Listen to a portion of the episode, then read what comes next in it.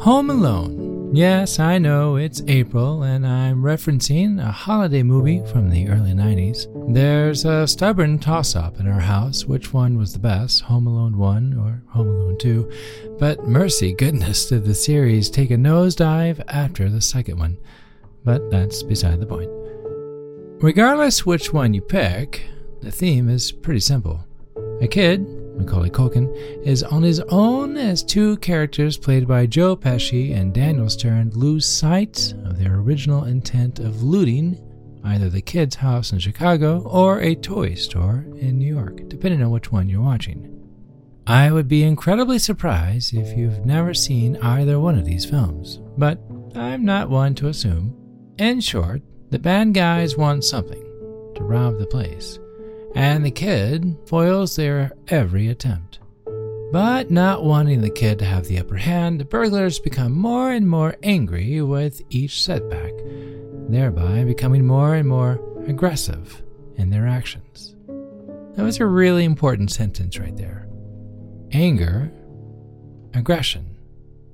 Anger led to aggression. The bad guys got upset, which is the emotion then proceeded to take it out on the kid, which is the action of aggression. But the really important takeaway here is not to forget your kids at home as you go on vacation and thereby burglars wanting to hit the house, but is that there is a big difference between being angry and being aggressive. I want to say that one more time. There's a big difference between being angry and being aggressive. At some point in your life, you've been angry. I've been angry. Someone you know and love has been angry. Anger is an emotion just as much as calm is an emotion, or being excited, or being nostalgic. These are emotions, just as anger is as well. An emotion is defined as a strong feeling deriving from one's circumstances. So, why is anger looked at with such disdain? What is it about, oh, I wish I could keep my cool like so and so does? Or, why am I so angry all the time? That's another way of saying, why am I so emotional all the time? But maybe, just maybe, it's not getting angry that we should be getting so worked up about. Let's open this box a little more as we shed some light on what's stirring beneath the surface.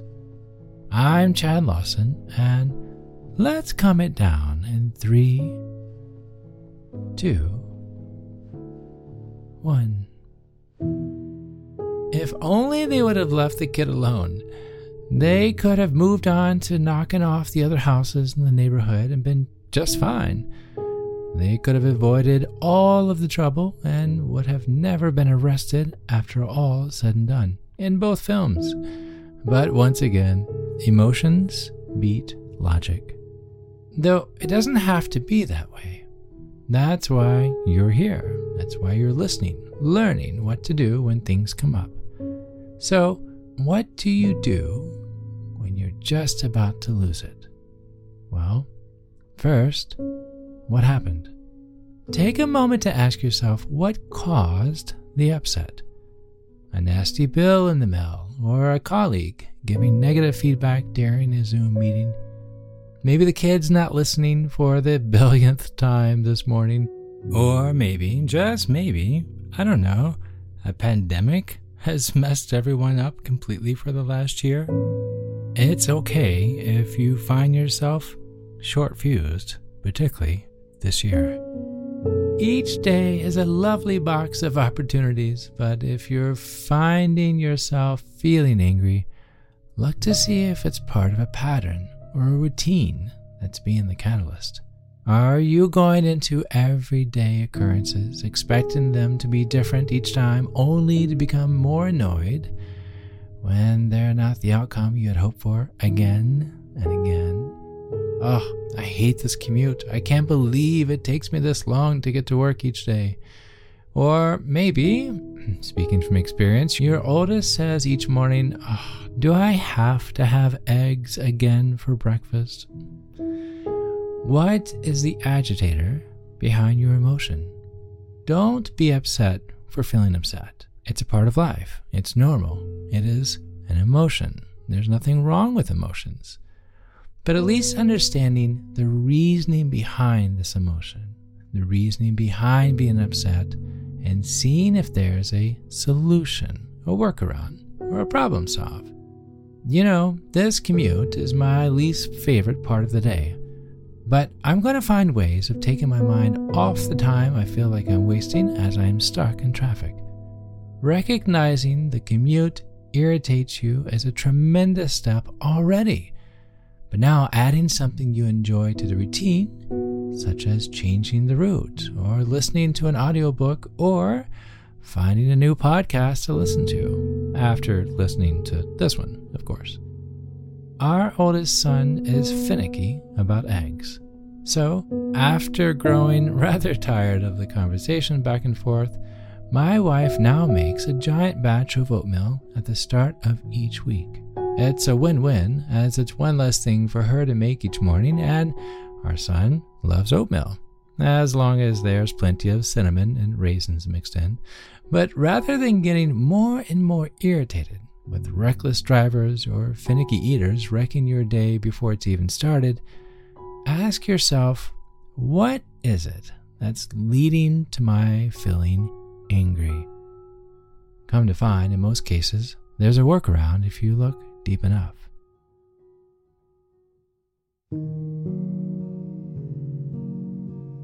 Your boss hardly noticing you during the morning calls with the team each day makes you feel insignificant and looked over as your colleagues garnish praise after praise.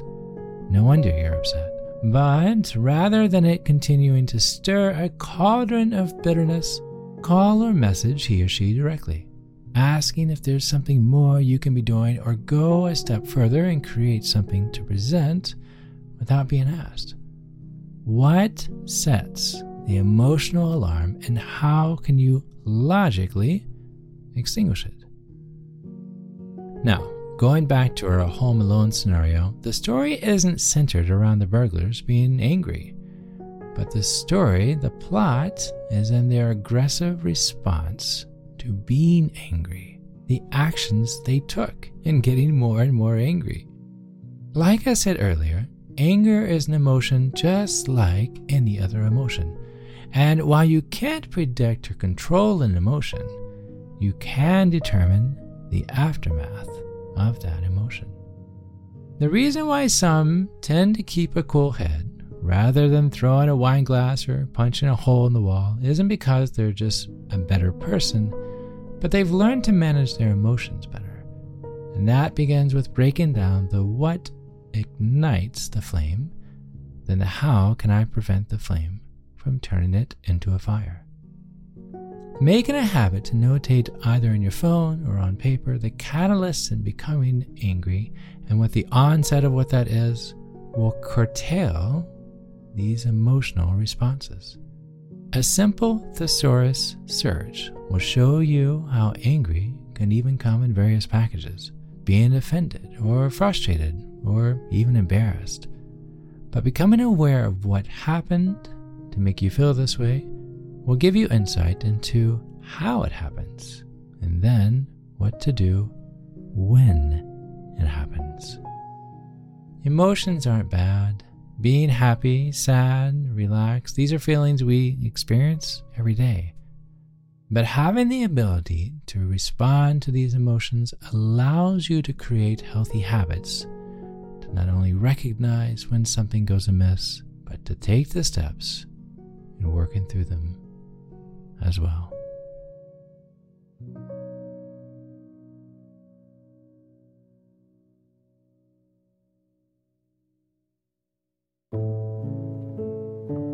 To find more episodes of Calm It Down, hear the musical playlist from today's episode, or simply wanting to know where to send chocolate chip cookies, visit calmitdownpodcast.com.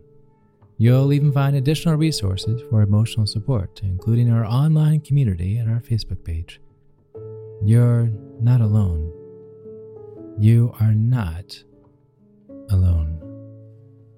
This podcast was written and produced by yours truly, Chad Lawson, composer, pianist, and nationally recognized Sweet Tooth. And now, something my attorney wants me to say. The views, expressions, and techniques in this episode are of my personal opinion and is not intended to, nor should they serve as a substitute for medical advice or diagnosis rendered to you by your individual doctor or other healthcare provider. Only a licensed physician should evaluate your situation, provide a diagnosis, or render other medical advice to you, and you should only act upon the advice of such physician. Now, what I like to say I am an extreme empath by nature but my profession is that of a composer and pianist, not a licensed therapist or physician. I hear from thousands of listeners how my music has helped them through various stages of emotional needs, and I simply want to offer this and future podcasts in aiding those needs. To find a list of licensed professionals in your area, please visit calmitdownpodcast.com.